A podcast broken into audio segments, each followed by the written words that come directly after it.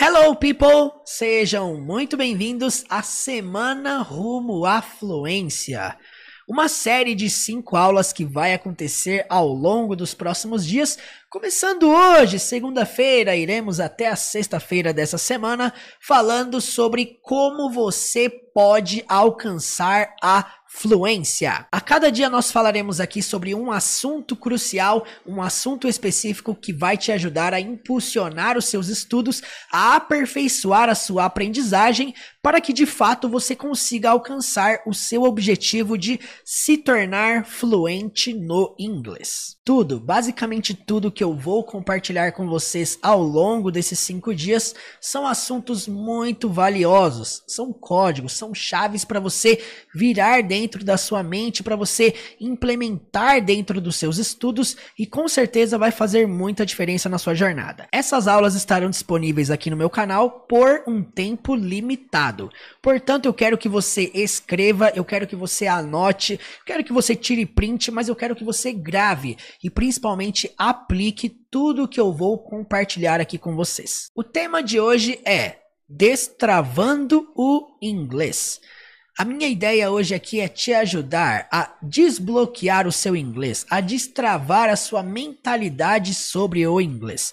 A primeira coisa que eu acredito que faz diferença na vida de alguém que está estudando inglês ou que está começando no inglês é que antes de mais nada, ela precisa mudar a mentalidade que automaticamente vai ajudar a mudar o comportamento e vai começar a ter atitudes de alguém que quer alcançar a fluência. Portanto, grava isso aqui, ó. A forma que você conduz os seus estudos faz toda diferença na sua jornada.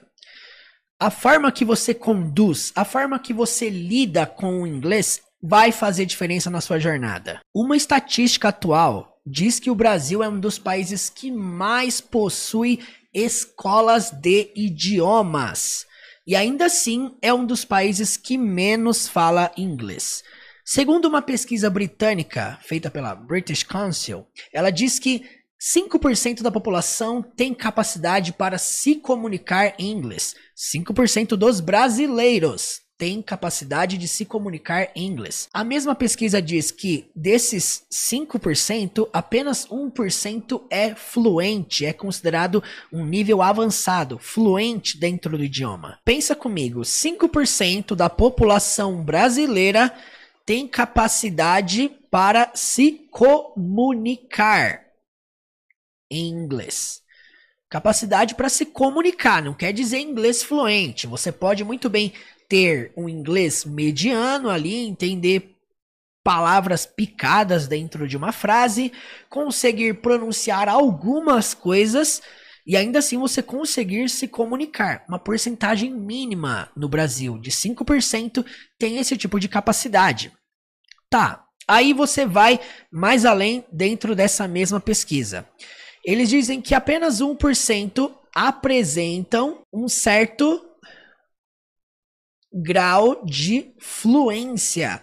Apresentam um certo grau de fluência, quer dizer, apresentam algumas características que identifiquem que aquelas pessoas têm um inglês fluente, um inglês avançado, um inglês realmente pleno. E o que eu acho mais assustador é que num ranking de 70 países, o Brasil foi colocado em 41 primeiro abaixo de países como Equador, Chile, México. E em contrapartida, o Brasil ainda assim é um dos países que mais tem escolas de idiomas no mundo, que mais possui métodos diferentes para aprender inglês. Então, tecnicamente, o que, que nós concluímos?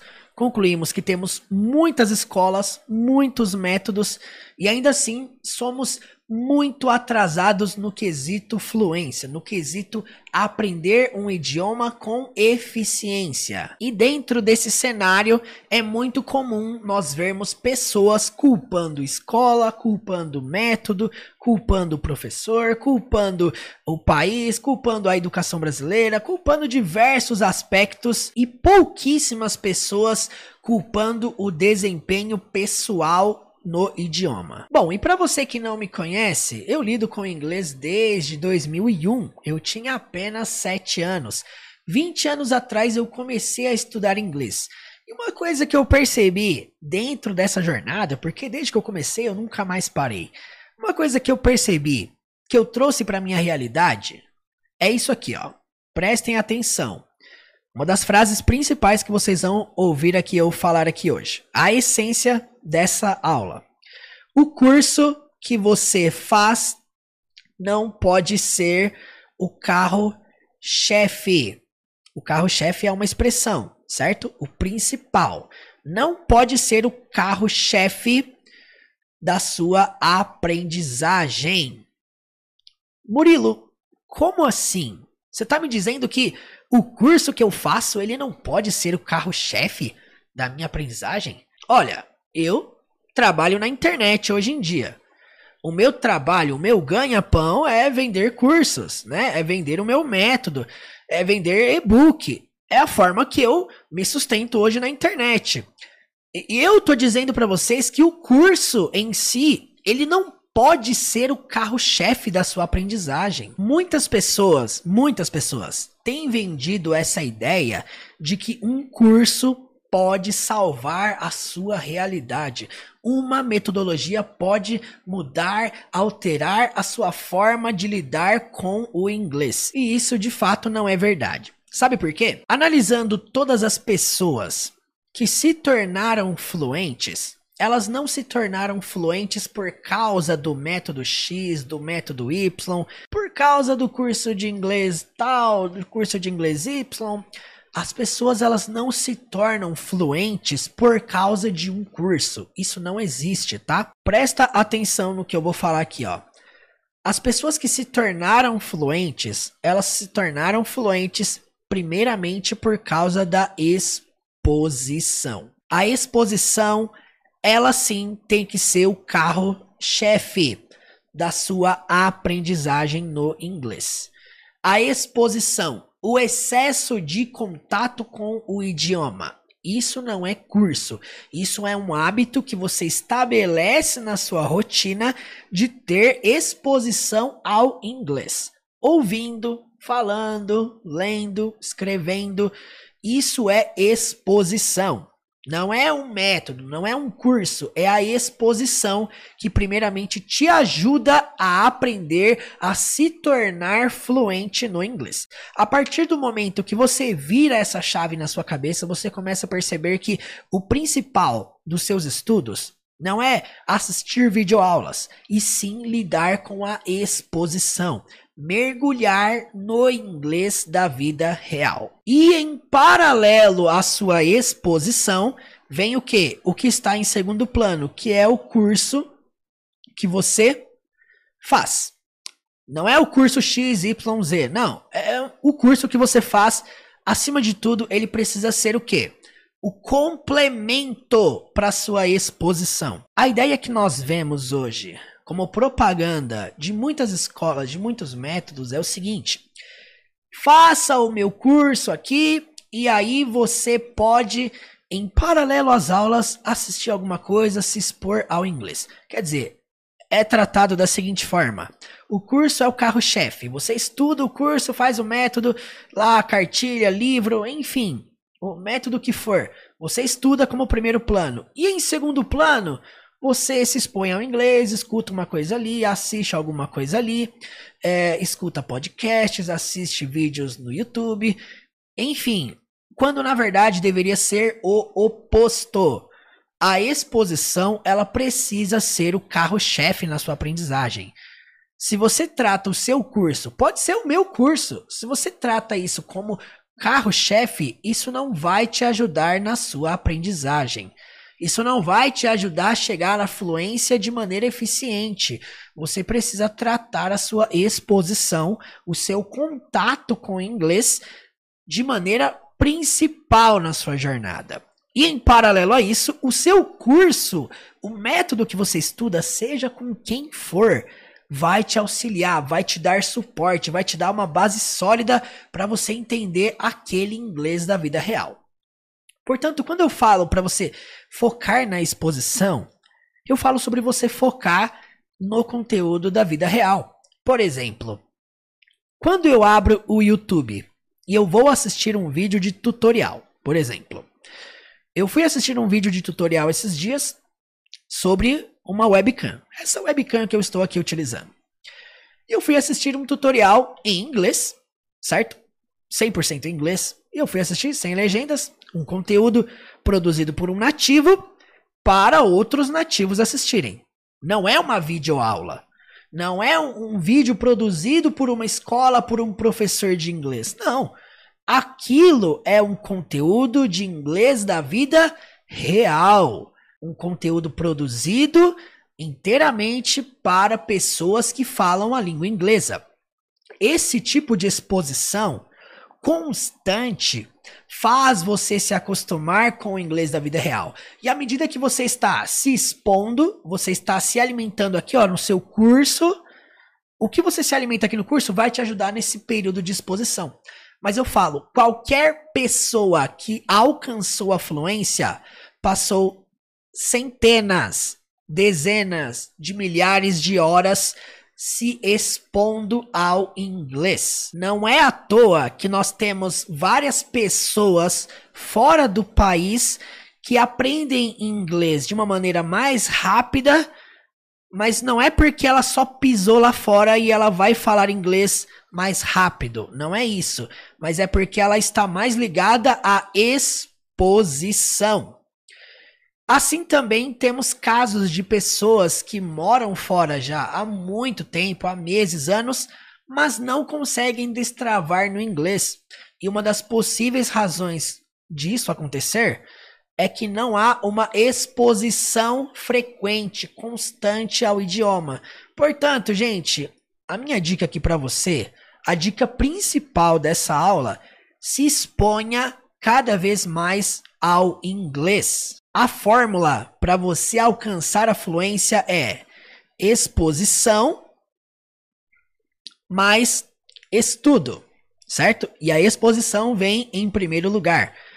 Em paralelo a isso vem o estudo, o que vai resultar numa possível fluência. Se isso aqui, a exposição, for feita de maneira frequente constante e o seu estudo acompanhar a exposição, pode ter certeza que isso aqui é questão de tempo. Um fato sobre o inglês: o inglês se torna mediano quando não há exposição.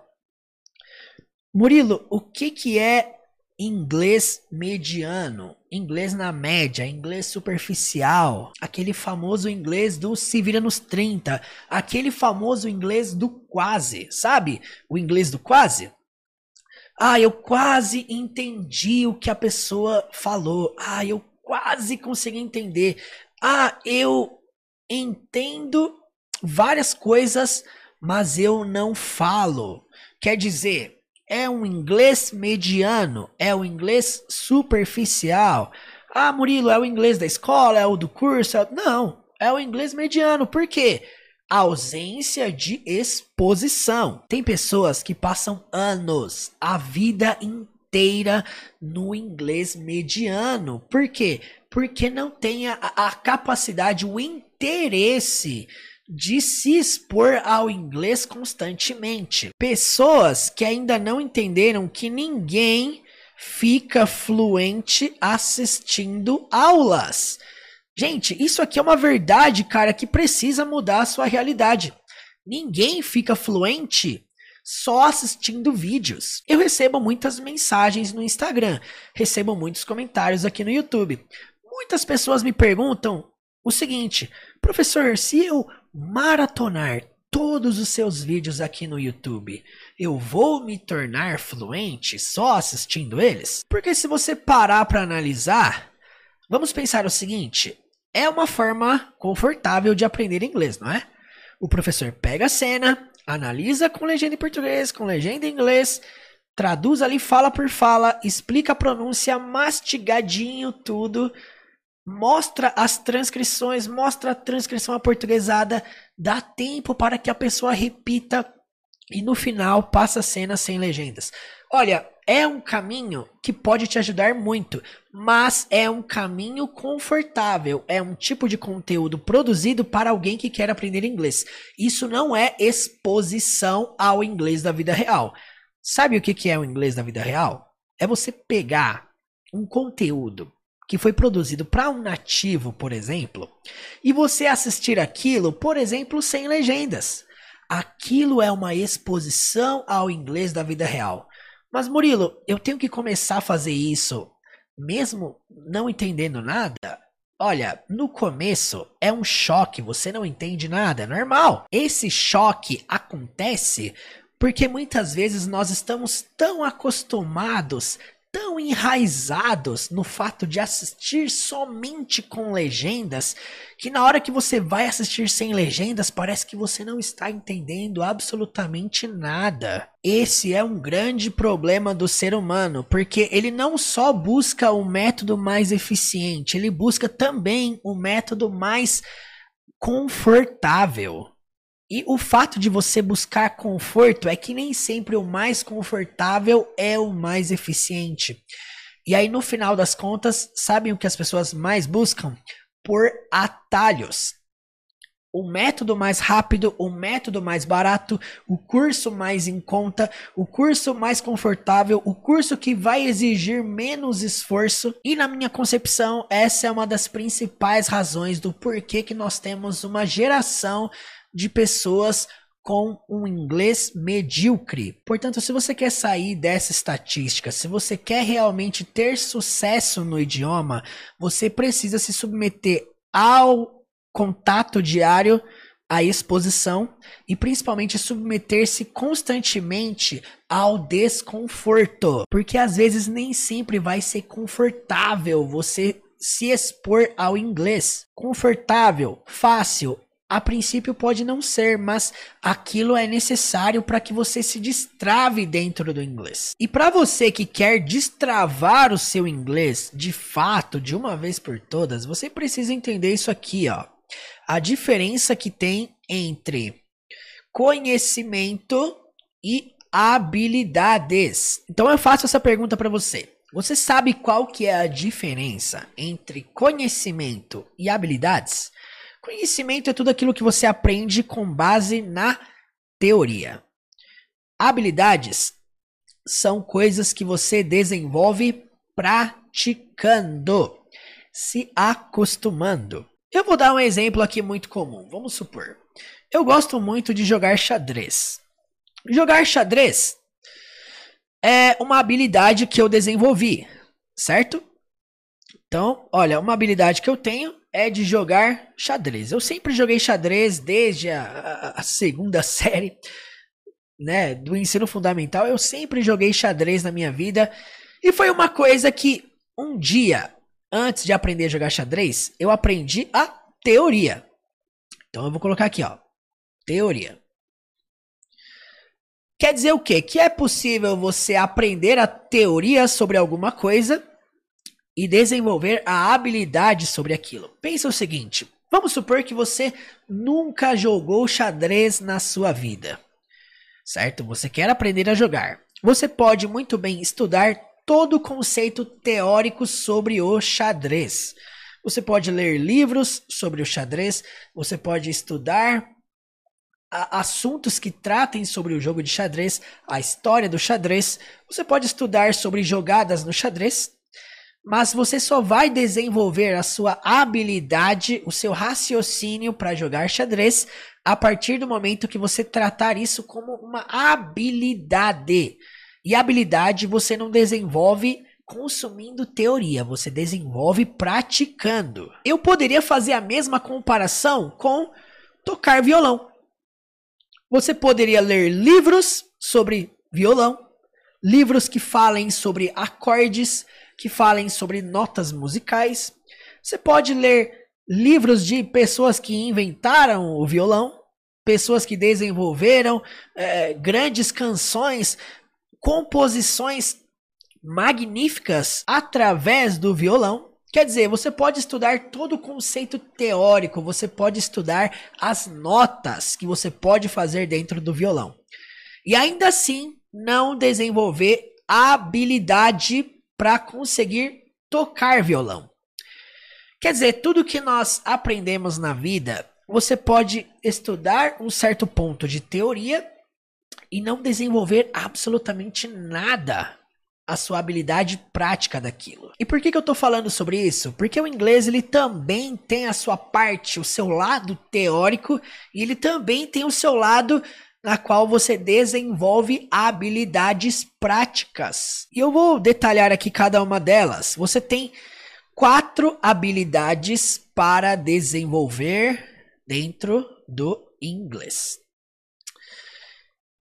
Quais são essas habilidades? quatro habilidades que você desenvolveu sutilmente dentro do seu português, dentro da sua língua materna. Por exemplo, quando você nasceu, um dos primeiros sentidos que foi aguçado em você foi o sentido da audição. O que é interessante é que o sentido de entender, de identificar sons, é um tipo de sentido que é aguçado mesmo antes da pessoa sair da barriga da mãe ela já consegue identificar sons que vêm do lado de fora, né? Então, entender é uma das primeiras habilidades que é desenvolvida no ser humano. Nós primeiro entendemos o, o, as coisas ao nosso redor. A criança, quando nasce, ela nasce ouvindo a voz do pai, ouvindo a voz da mãe, ouvindo a, a, as vozes das pessoas que é, estão criando ela, e ela aprende o quê? com o tempo a falar. Com base naquilo que ela entendia, com base naquilo que ela ouvia, com o tempo ela aprende a desenvolver a capacidade, a habilidade de falar. Isso aqui que eu tô falando não é teoria, é uma habilidade que você desenvolve praticando. Ninguém explica para um bebê a teoria de entender alguma coisa o conceito teórico de falar, como que funciona a fala, da onde que vem as nossas palavras, como que é pronunciado, enfim, não. Com base no que eu entendo, eu falo. Simples assim, essa habilidade é desenvolvida dentro do ser humano. E aí, vamos analisar uma coisa aqui, ó. Você nasce ouvindo e falando. E por um bom tempo você desenvolve essas duas habilidades: entender palavras e falar palavras entender frases e falar frases, até que chega um certo ponto na sua vida que você vai para a escola. E aí quando você chega na escola, uma das primeiras coisas que você aprende, vamos falar aqui no contexto primeira série do fundamental. Você começa a aprender a ler, ler palavras, ler letras, ler frases. Então, o sentido de ler, o conceito teórico daquilo que você já sabe fazer, que é falar, você começa a perceber que tudo aquilo que você entende e fala pode ser descrito de uma maneira visual. Você começa a desenvolver a capacidade de ler símbolos, chamados de letras que compõem palavras, que criam frases. Você aprende a teoria de uma habilidade que você já tinha, de falar. E agora isso é convertido em ler, que consequentemente, depois que você aprende a ler, você aprende também a reproduzir aquilo que você está lendo. Ou seja, você aprende a escrever. Se você analisar, essa é uma ordem de Aprendizagem natural. Nós primeiro desenvolvemos a capacidade de entender depois de falar. E depois você aprende a capacidade de ler e de escrever. Olha, se você tratar isso aqui como uma ordem para você aprender um idioma, não só o inglês, você vai perceber que aprender um idioma se trata muito mais de entender e falar do que ler e escrever. Podemos falar que esses dois aqui são habilidades, entender e falar são as habilidades principais que você precisa desenvolver dentro do inglês. Entender e falar. O fato de você ler e escrever também são habilidades, mas são habilidades teóricas, são conhecimentos teóricos que você aprende dentro do idioma. E sabe qual que é um dos maiores problemas de quem está estudando inglês? É que muitas pessoas passam 90% do tempo estudando regras, estudando conhecimento, teoria, e os outros 10% praticando. Quer dizer, desenvolvendo a habilidade de entender e falar.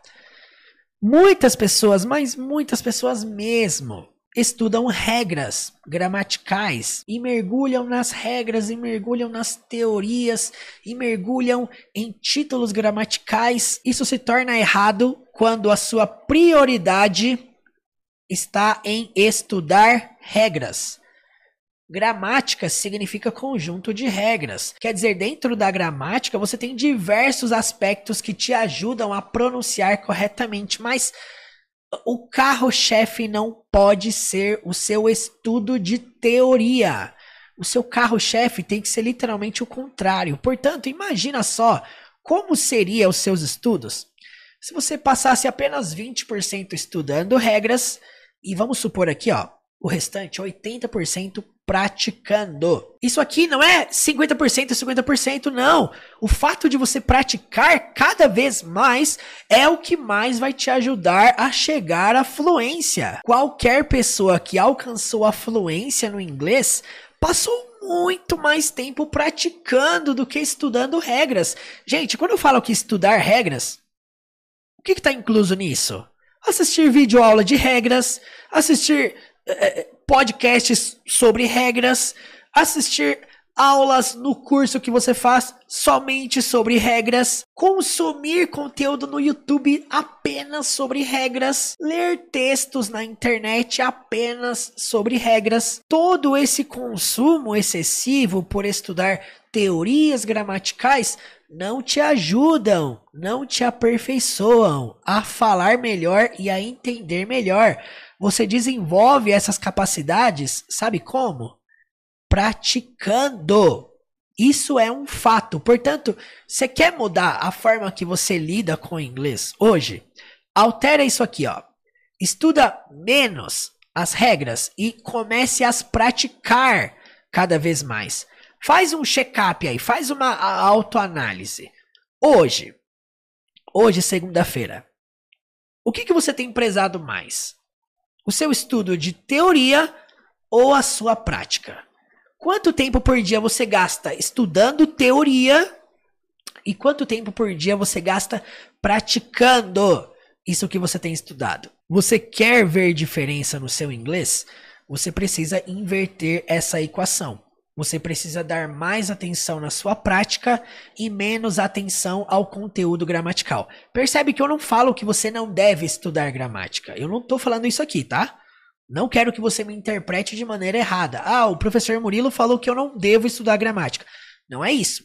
Você deve estudar gramática. A gramática não é um inimigo, não. Você precisa estudar gramática. Mas você precisa, muito mais do que estudar gramática, é elevar o seu nível de prática, o seu nível de exposição. As pessoas que entendem esse processo percebem que não existe uma fórmula mágica, um método milagroso para você alcançar a fluência. Quem aceita e respeita esse processo percebe que não depende do professor Y, do professor X, do curso tal, do curso do outro. Não, depende unicamente de você. Sabe uma das perguntas que eu mais recebo? No Instagram, aqui no YouTube. Professor, se eu começar hoje, daqui quanto tempo eu vou alcançar a fluência? Quer dizer, a pessoa nem começou. E se você está aqui me assistindo e está se fazendo essa mesma pergunta, olha, você não precisa ver a escada toda. Apenas suba o primeiro degrau. Você saber quanto tempo vai demorar é irrelevante. Não entrelace tudo o que você está fazendo, todos os seus estudos ao tempo. Nós vivemos na era da informação e as pessoas querem tudo para ontem. Aí a pessoa procura o curso mais rápido, o método mais barato, acredita nas promessas do fique fluente em seis meses, fique fluente em oito semanas, Aí as pessoas são levadas por essas pessoas que vendem esse tipo de coisa. Por quê? Porque querem tudo da maneira mais fácil, da maneira mais confortável. Portanto, se você quer de fato destravar o seu inglês, aperfeiçoar os seus estudos, entenda os processos. Resumindo, tudo que eu tô falando aqui, Não é o curso X, não é o curso Y, não é o curso do Teacher Murilo que vai fazer diferença na sua vida ou que vai fazer um milagre nos seus estudos, e sim a sua dedicação e a sua exposição ao idioma. Isso vai fazer toda a diferença na sua jornada. Experimente se expor todos os dias. Experimente ter contato com nativos todos os dias. E quando eu falo de ter contatos com nativos, ó, tem centenas, milhares de vídeos no YouTube e a sua exposição ela não precisa ser só assistindo, você pode também ouvir, você pode também ler. Você quer destravar o seu inglês? Se submeta à exposição. E é isso aí, galera. Eu espero que você tenha gostado dessa aula. Eu te vejo amanhã na aula número 2 da semana rumo à fluência. E até lá!